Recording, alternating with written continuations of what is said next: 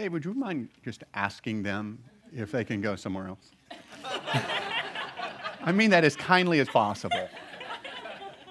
It's a conversation we've had before, and that's okay. Well, as we look at God's Word together this morning, we are beginning a really beautiful passage of Scripture. And as I studied it this week, there was just so many things that I hadn't seen before.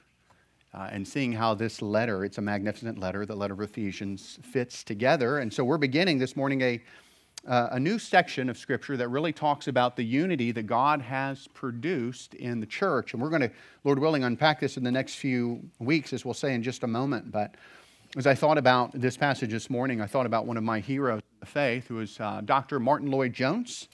Many of you know him. Uh, I hope you've heard his sermons. If you haven't, let me encourage you just to listen to them online, and you will be blessed if you do. Here was a man who faithfully preached the gospel in England in a time when pastors simply were not doing that. They were preaching modernity, they were preaching the future, they were preaching success, they were preaching how to have good lives. It's similar to what a lot of preachers in our day are preaching. Lloyd-Jones was not content to preach about such things because he knew as a minister of the gospel, his responsibility was to proclaim the gospel of Jesus Christ and to do so boldly. And he did, week after week. And as he preached the gospel, one of the things that he was um, very fond of saying was that he preached the gospel because he believed that it is the only hope for mankind. And that statement, that sentiment really was more meaningful if you realize that, that Lloyd-Jones had given up a very lucrative uh, prosperous, successful medical career in order to proclaim the gospel of Jesus Christ. So, what did he mean when he said that the gospel is the only hope for mankind? Well, he meant this. He meant that every other possible hope has been tried and it's failed. So, mankind has tried philosophy. The Greeks pursued wisdom. Of course, as you go through school, you hear about all the different Greek philosophers and the things that they reasoned about, and they thought deeply about uh, nature and humanity and reality, and they did their best to come up with wisdom. But for all of that, their wisdom, their philosophy could not change the human heart. And so, over time, that society crumbled under the weight of its own corruption, which is what happens to every great society. Over time, it crumbles under the weight of its own corruption. Mankind has tried education. So, towards the end of the 19th century, uh, there was a lot of uh, thought that the next century was going to be the best century. Uh, the thought was that mankind is basically good, and all mankind needs is just a little more education, and then mankind is going to achieve great things, and we're going to put to end all societal ills, and we're going to have this golden age of humanity. That's the end of the 19th century, and of course, in the 20th century, two world wars put end the idea that education is enough to fix what's wrong with mankind. And it showed that the power of education is very limited. Along the same lines, mankind has tried science and technology. That's still big in our day. The idea that, that through innovation we can come up with solutions to everything that uh, plagues mankind. And so we see all of this technological development. But the problem is, we've discovered that technology can be used for evil as well as for good. We see that in things like weapons of mass destruction and internet pornography. It can be used for evil as well as for good. And mankind has tried government. This one is very, very popular in our day. The idea that with a good enough government, well, we can fix what's wrong with our society. The problem is history. And it hasn't mattered whether the governments have been totalitarian or whether they've been limited, nothing has really changed. The world is still what it is. Politicians make the same promises election cycle after election cycle. Great political leaders, they rise, but then they fall. And when you look at the course of humanity, you see that there's nothing new under the sun. Mankind has tried everything to produce a lasting prosperity, life, joyful society on earth, but every effort has failed and every effort will fail because man cannot fix what's wrong with man. According to the Bible, the thing that's wrong with man is that we are sinful by nature and separated from God. So, from our earliest moments, we're broken. And we don't have it within us to fix ourselves. Despite our best efforts, the world is still marked by hatred, racism, war, sickness, and death. Friends, this fundamental problem of sin is what ails mankind. And the only way to address that fundamental problem of sin is to have a solution that meets mankind at that point. And that is why Lloyd Jones believed in the gospel and said it was the only hope for mankind because in the gospel of Jesus Christ, you have the message that God has given humanity in order to save them and to bring them into a right relationship with God and a right relationship with one another. And that's really what we're going to see over the next few weeks as we study these verses from verse 11 to 22. We're going to see how God, through the gospel, brings together those that were separated, brings people who are far from God close to Him, brings people who are separated from one another into a, a unity, into a good relationship. We're going to see that as we study this passage. So, we are continuing our study of the book of Ephesians this morning. Uh, for the last three weeks, if you've been with us, you know that we have looked at verses 1 to 10 of chapter 2. Uh, we've seen the reality that the Bible teaches that we were dead in trespasses and sins, which is not a little problem, it's an insurmountable problem. It's the kind of problem that we can't fix on our own, and yet we saw great hope Verse 4 But God, this glorious God who is filled with love, well, He made us alive in Christ, speaking to believers, gave us spiritual life. Last week we finished that section looking at verses 8 to 10. We saw that salvation is by God's grace and not by good works. And so, if you're here this morning, perhaps it's your first time, or perhaps you're checking out Christianity, we want you to understand from the very beginning that you are not sitting in a room filled with people who believe that they are good enough for God or believe that they have somehow earned God's favor by their good deeds. No, we understand salvation to be a free gift, something that God must do. And we understand our God to be a glorious Savior who freely gives that gift in Christ. But then we saw at the very end, verse 10, that even though salvation is not by good works, there is a place for good works. Uh, those who are saved, those who have uh, a, a right relationship with God through the gospel, well, they are saved. They are brought into that relationship in order to do good works, good works that God has planned beforehand, and good works that bring glory to God. Well, as we shift now, looking at verses 11 to 21, we're going to see that this passage is in some way similar to what we've already studied. There are some similarities between the two passages. But what I want you to understand this morning is that Paul is shifting, and he's shifting focus here. So before, in verses 1 to 10, the Apostle Paul was talking about the effect of the gospel in the lives of individual men and women. Uh, if you're a Christian this morning, you felt that. You know what it is to have been dead in trespasses and sins and now you know what it is to be made alive in Christ. You've experienced that. And Paul, he wants us to understand that salvation is for individuals. But now, in verses 11 to 22, he's changing to teach us that God also had purposes that were corporate in nature. In other words, what God is doing in the gospel is not only saving individual men and women, but he's saving them to be a part of something much greater and much bigger than them. And that is the church of Jesus Christ. And the remarkable thing about, about this, this new humanity, that's the way one commentator put it, and I thought it's helpful. This new humanity is that this new humanity would be comprised of two groups which formerly hated one another. That's one of the big emphases that you're going to see in this passage. Paul's going to be speaking to Gentile believers in particular. Uh, that makes sense because the Ephesians, in large part, were Gentiles. If you're not familiar with that word Gentile, it simply means not Jewish. So anyone who's not Jewish is a Gentile. Paul is speaking to these Gentile believers. In verses 11 to 13, he tells them what they once were. And then he tells them how God has brought them near. Now, that's going to be in particular what we study this morning.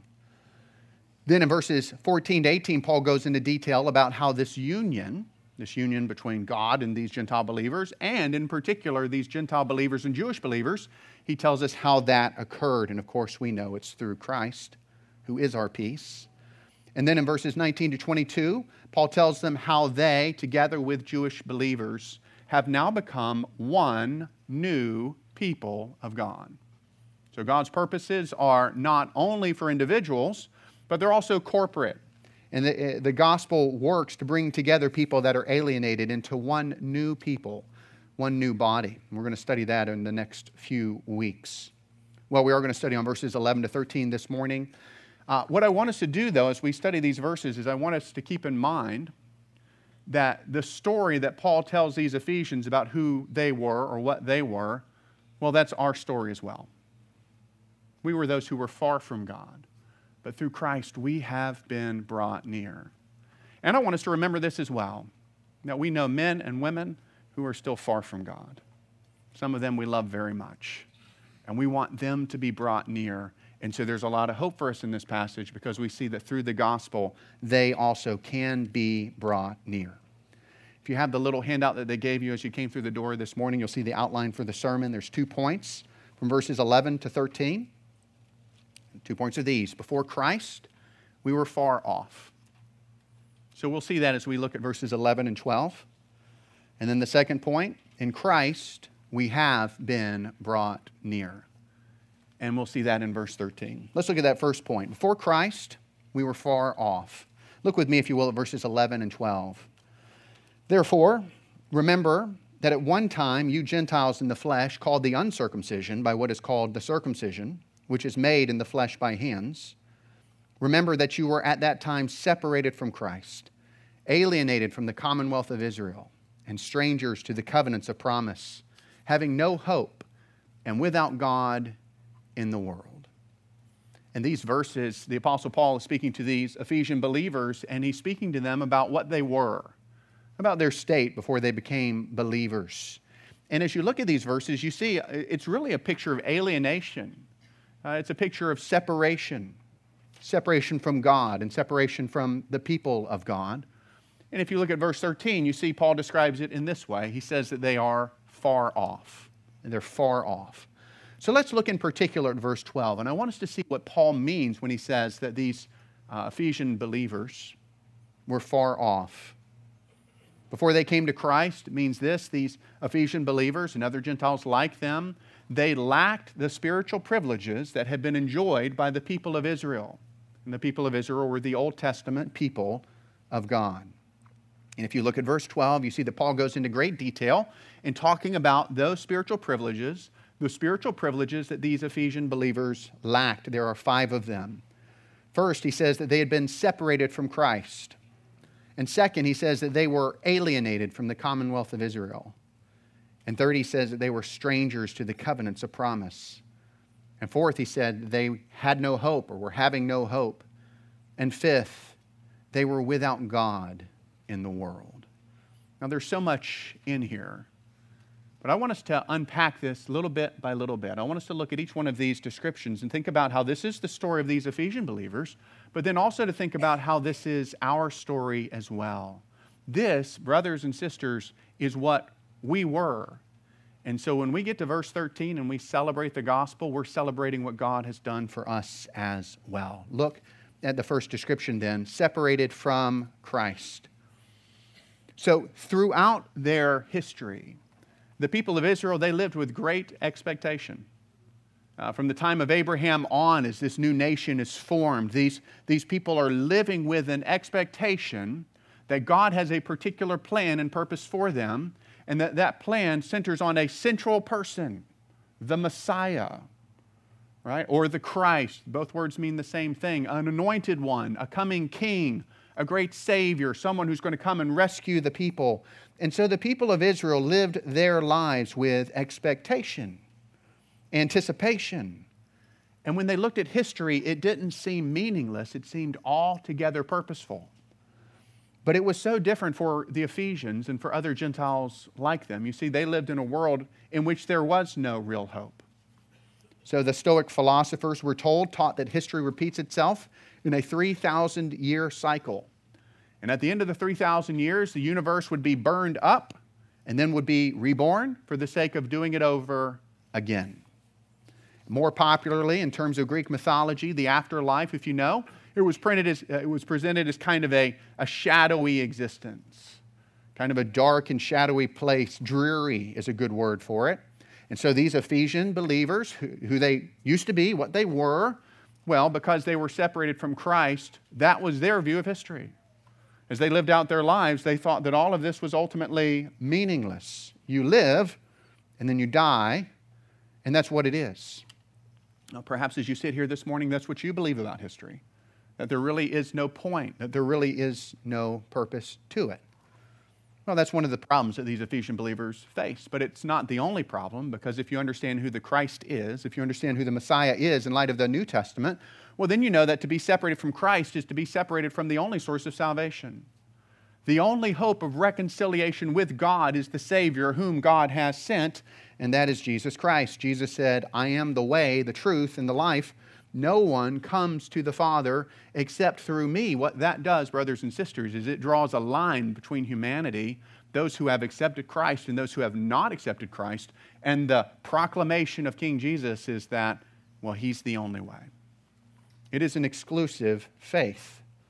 Acts 4:12 says the same thing. There is salvation in no one else. He's speaking of Jesus there. There's salvation in no one else, for there is no other name under heaven given among men by which we must be saved. Well, friends, that's how it was for these Ephesian believers. History seemed meaningless, and they were ultimately separated from Christ, which is to say, separated from the only one who saves. We have to understand, brothers and sisters, that's what we were as well. We were also separated from Christ. We had no relationship with Him. We were separated from the only source of salvation, which is to say that we were separated from the only source of the forgiveness of sins. And those friends whom we love now, who don't know Jesus, this is where they are. They're separated from Christ. And so they, they need our prayer and our love and our bold proclamation. There's a second description you see here alienated from the commonwealth of Israel. So we've talked about this special people of Israel that, that God really formed together from this one man, Abraham. And you see the story throughout the Old Testament of what God did in, in leading and guiding this particular group of people, the people of Israel. He rescued them from Egypt with a strong arm. He brought them through the promised land, feeding them by the bread of heaven. He brought them into the promised land as he said that he would. In every way, he cared for this particular people. He raised up judges and kings to lead them. He sent prophets among them when they sinned in order to call them to repentance. He had a special relationship, is the point, with this particular group of people, the people of Israel. And this is a great spiritual privilege. And Paul, Paul speaks of this in Romans chapter 9, verses 4 to 5. He says, They are Israelites, and to them belong the adoption, the glory, the covenants, the giving of the law, the worship, and the promises. To them belong the patriarchs, and from their race, according to the flesh, is the Christ who is God over all, blessed forever. Amen. But these Ephesian believers and other Gentiles like them, well, they, they were also alienated or separated from the people of Israel. And it wasn't just an ethno linguistic separation, it was actually a hostility. There was an enmity between these two groups, so that the Jews hated the Gentiles and the Gentiles hated the Jews. And if you look at verse 11 of this passage, you see something of that hatred shine through in the way that, that the Jews were speaking of these Gentiles. Look at verse 11. It says, Paul says, You Gentiles in the flesh, called the uncircumcision by what is called the circumcision, which is made in the flesh by hands. That word there, uncircumcision, uh, was not intended to be flattering, it was intended to be a, um, a disparaging comment. Why? Because circumcision was a special sign of the people of Israel's covenant relationship with God. It marked them off in a particular way as the people of God.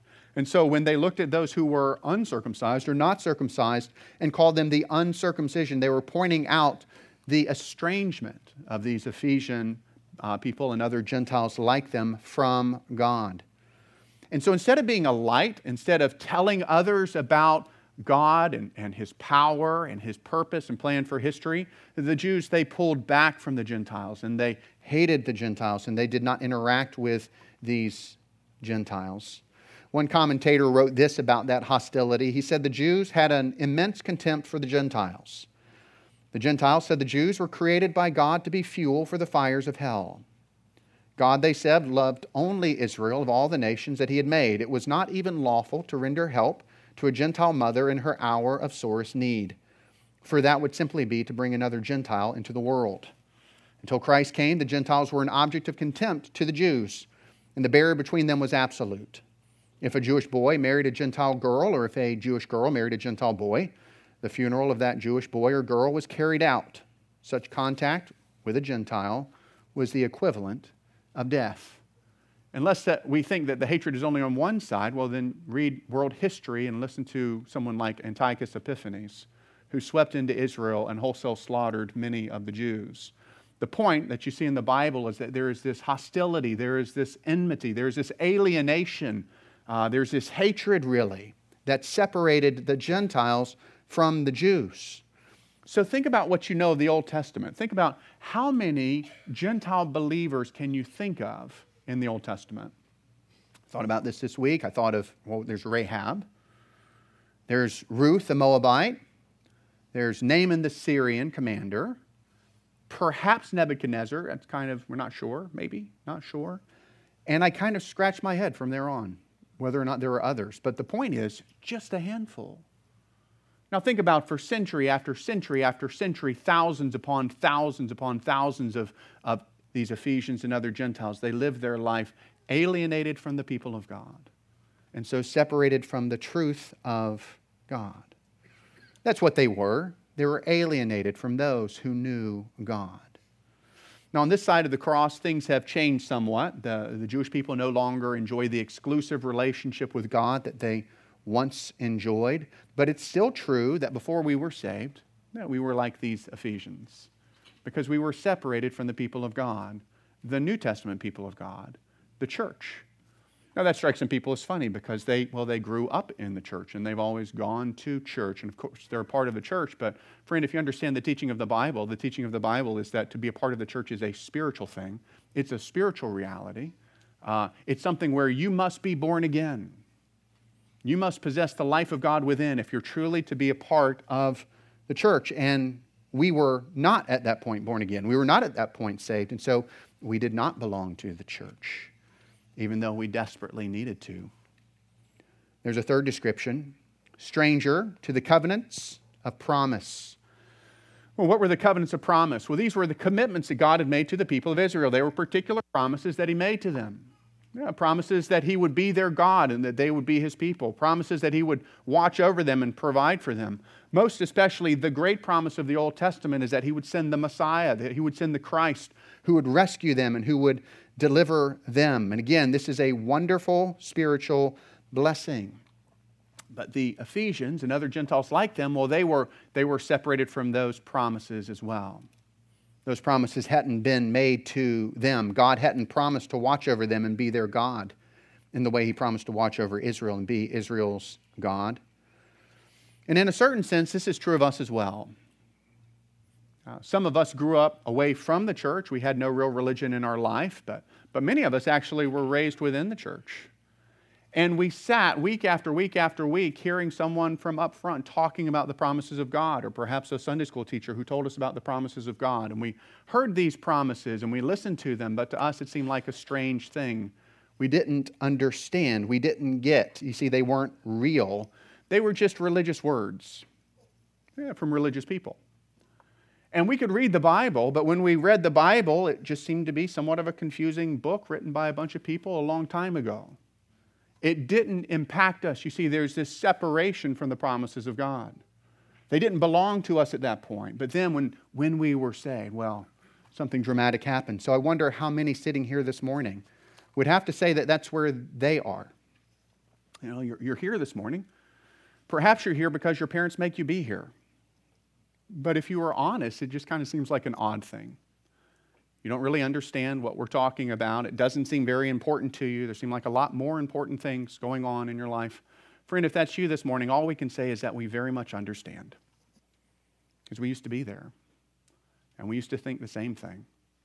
But we would encourage you to this to know that we have found the promises of God to be exceedingly precious in Christ.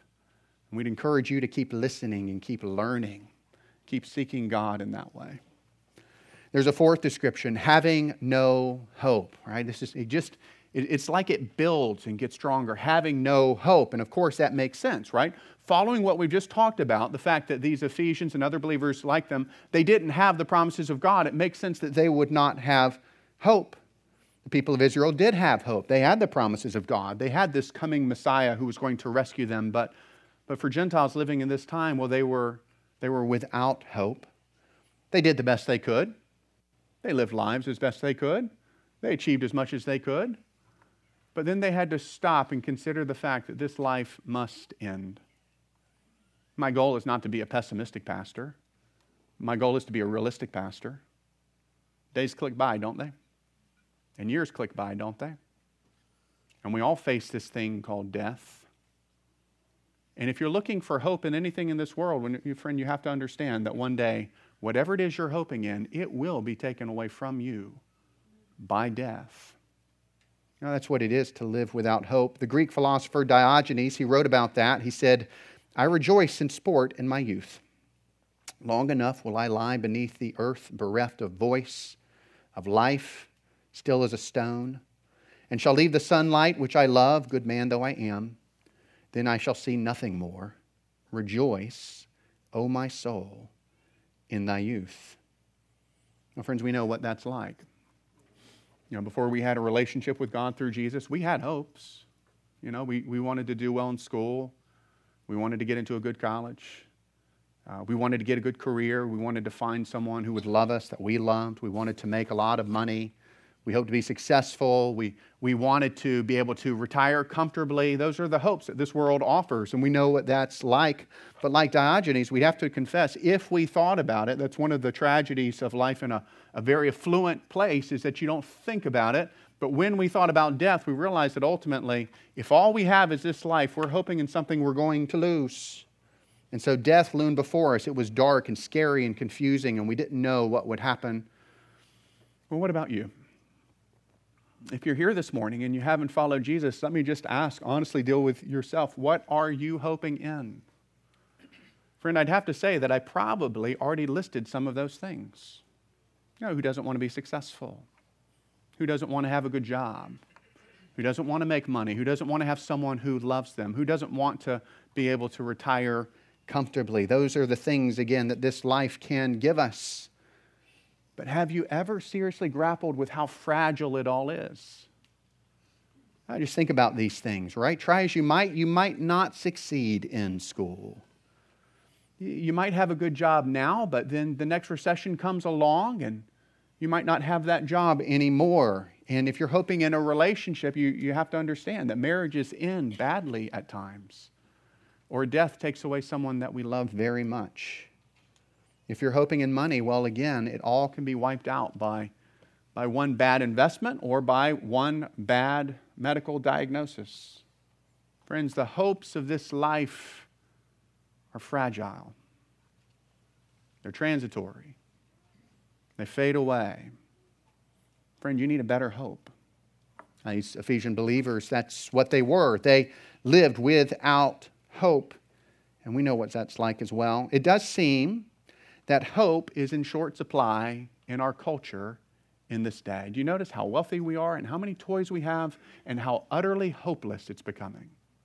So, just this last week, the government approved this new three digit number, 988, and it connects those who call that number with a suicide hotline where they can talk with someone who will help them because there are thousands upon thousands upon thousands, and we should weep over it, of people who are desperately hopeless.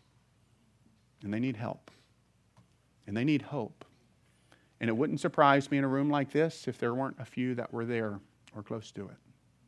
Friend, we want you to know this morning, we want to just kind of front load as best we can. The good news of Jesus is that there is hope offered this morning. So listen and hear about this hope. There's a fifth characteristic without God in the world. This characteristic is really kind of the summary of all that we've been talking about, you see. Uh, it's this characteristic summary. The Jews had a relationship with the true God. And because they had a relationship with the true God, well, then they had expectation for history. And they had great promises, and they had the hope of the Messiah. And so they lived out their lives in this way. But the Ephesians and other Gentiles, they were without God in the world. It's not to say that they were atheists. They, they weren't atheists. They were very, very religious. They had many gods whom they worshiped through idolatry. But, but here's the thing those supposed God were lies, they didn't exist. And do you notice they're not worshiped anymore? So they lived their lives without God in the world. They lacked a relationship with the true God. And friends, that's how it was for us as well. Some of us know what it's like to, to grow up in a home where God is never mentioned.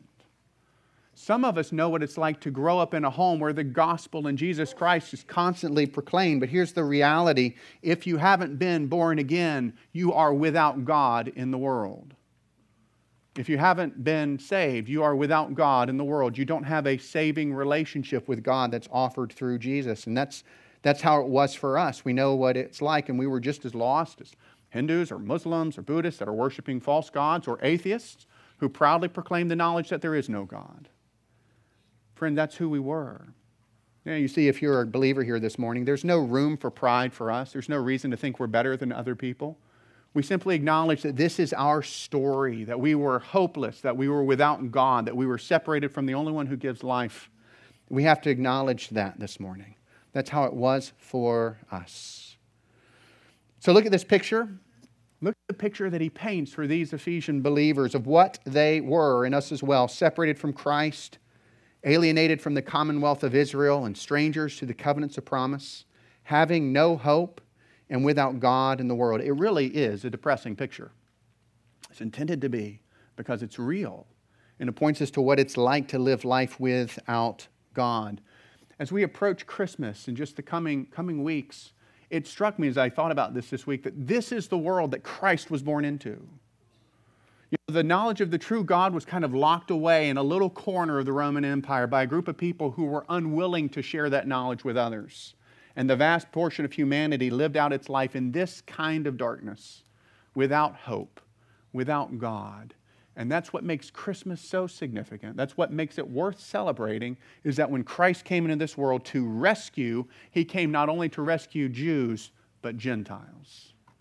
And to bring them into a right relationship with God so that people from every tribe, tongue, nation, language would one day gather around the throne of God, praising him for the hope we have in Jesus Christ. It's what we celebrate in this time of year. It's a glorious thing. Let me make one observation, one application before we move on. Think about, think about what you've seen in this, but now kind of switch the way you're looking at it.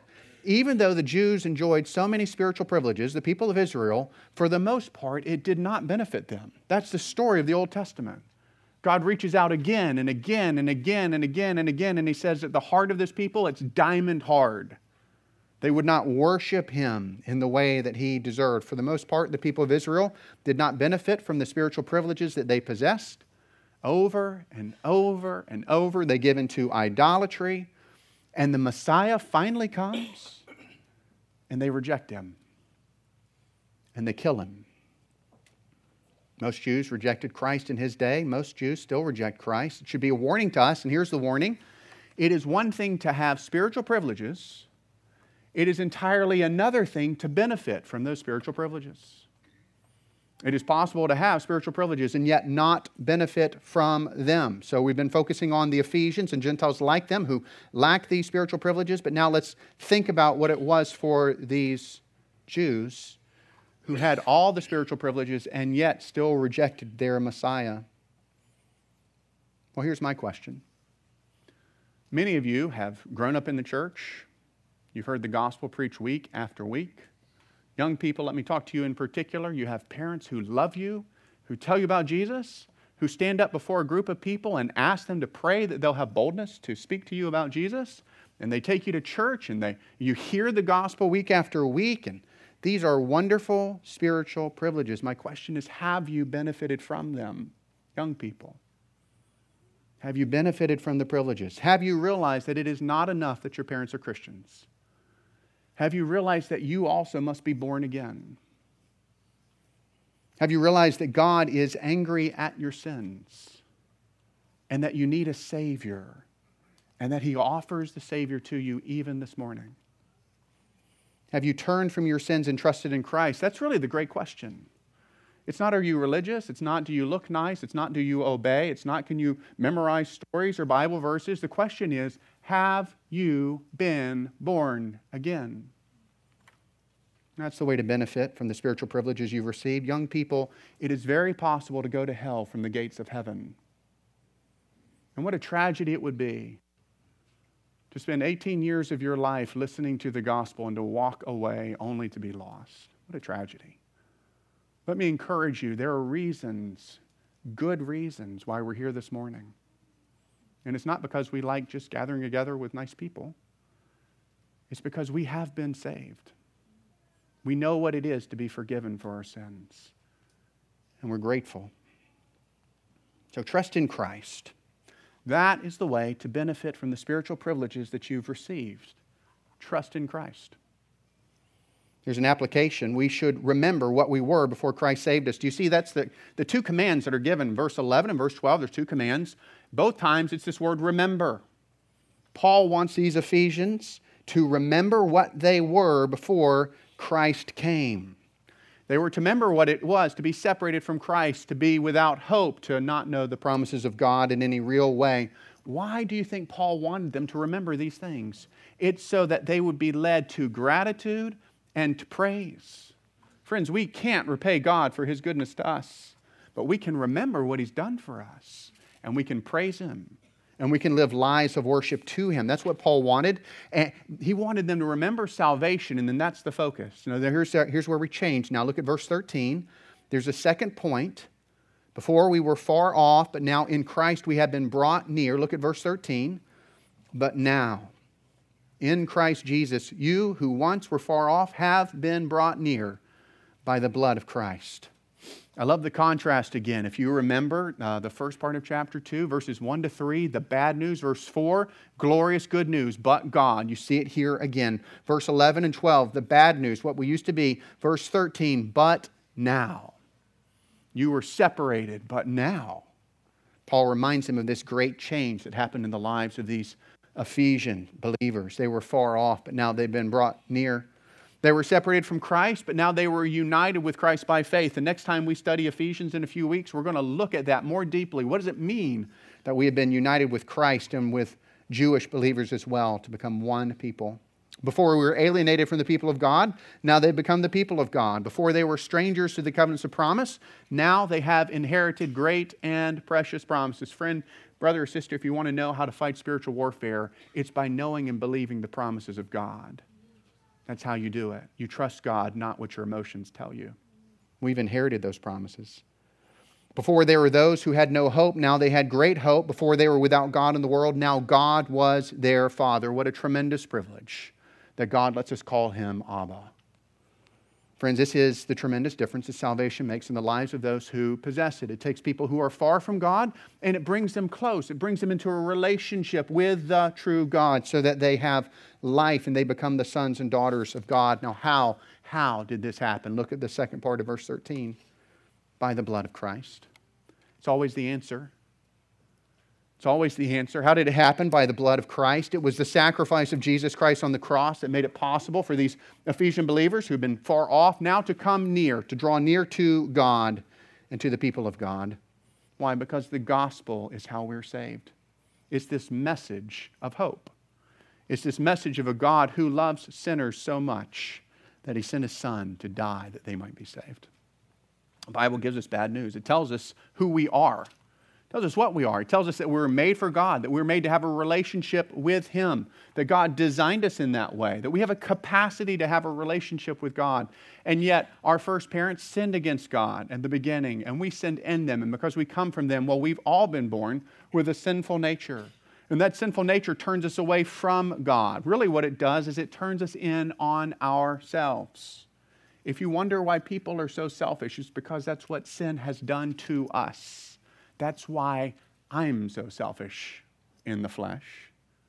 And friend, that's why you also have lived like this world is all there is, and that the point of life is to get as much as you can for yourself before you die. That's what sin does. It turns us in on ourselves. It teaches us to reject God, to not listen to Him, to not follow Him, but instead to do what we want to do. And we've all done that. And it's led us to sin against God in countless ways. And it's led us to sin against others, to harm others in many different ways. Sitting here this morning, we have all done things that we know are wrong and wrong in a very deep level. That's what sin is. It's this alienation from God, it's this separation from God. The message of the Bible is that there's nothing we can do to be good enough for God. There's no way that we can make up for the sins that we have committed. Left to ourselves, friends, we would be far from God forever. We would experience His judgment when we die, and we would be far away. experiencing that forever and ever and ever. And that's what death is. Ultimately, death is separation from God. But then there's hope. God the Father sent his Son into the world. The eternal Son of God became a man, Jesus Christ, the Messiah, the hope of Israel that had been promised so long before, came into the world to live a perfect life for sinners. He always obeyed the will of his Father. He always loved, even in the most desperate of circumstances. He always did what was right. And then, in great love, he lays down his life on the cross as a sacrifice for sinners. That's why Jesus died. He, his life wasn't taken from him, he laid it down as a sacrifice for sinful men and women. He died and then he rose from the dead, which makes him unique. That's what makes him different than Buddha or Muhammad or others. He died and then he rose from the dead, proving who he is. And now there's this glorious good news. And the good news is that if you will turn from your sin and from living for yourself, instead put your trust in Jesus and in Jesus alone, friend, Jesus will be your Savior. God will bring you near in that way into a relationship with Him, and all your sins will be forgiven, and, and, all of the righteousness of Christ, all the things that He did, will be freely given to you as a gift of God's grace. That's the hope we have as believers that God is a God who saves, that God is a God who draws us near through Christ. Here's my question Have you been brought near? Has God done that for you? Have you responded with faith to this message of salvation in Jesus? That's the great question of your life, friend. We press it upon you this morning, lovingly, hopefully, asking you to trust in Christ. Let me conclude the sermon this morning with just two brief words of application for those that have trusted in Christ. It's a glorious thing to be brought near. Verse 13 reminds us that we have been brought near to be beloved sons and daughters in Christ. It's a privilege. And here's the application we should take advantage of the privilege.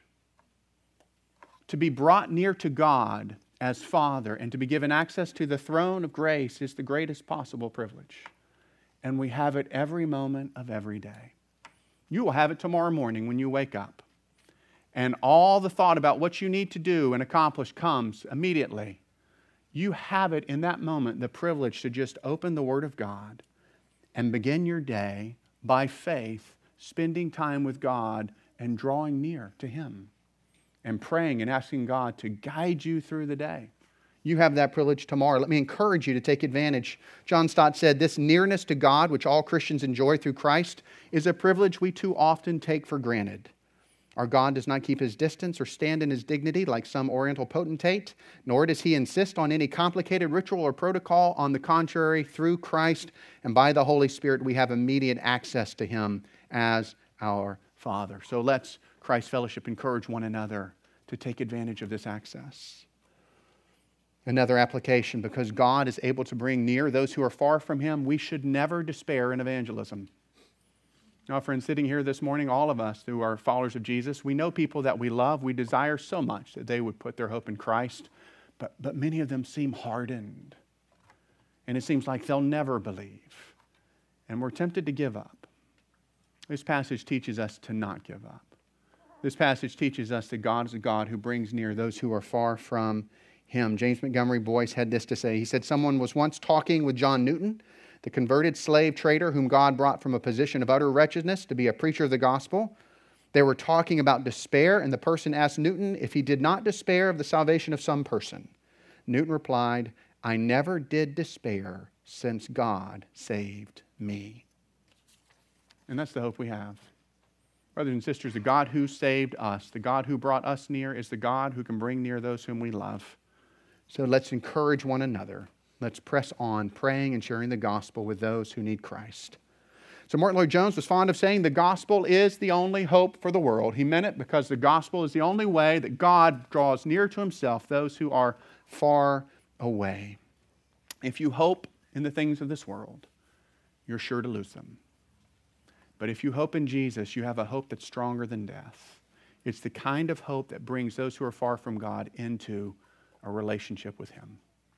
Let's praise Him and let's live for Him in this coming week. Let's pray.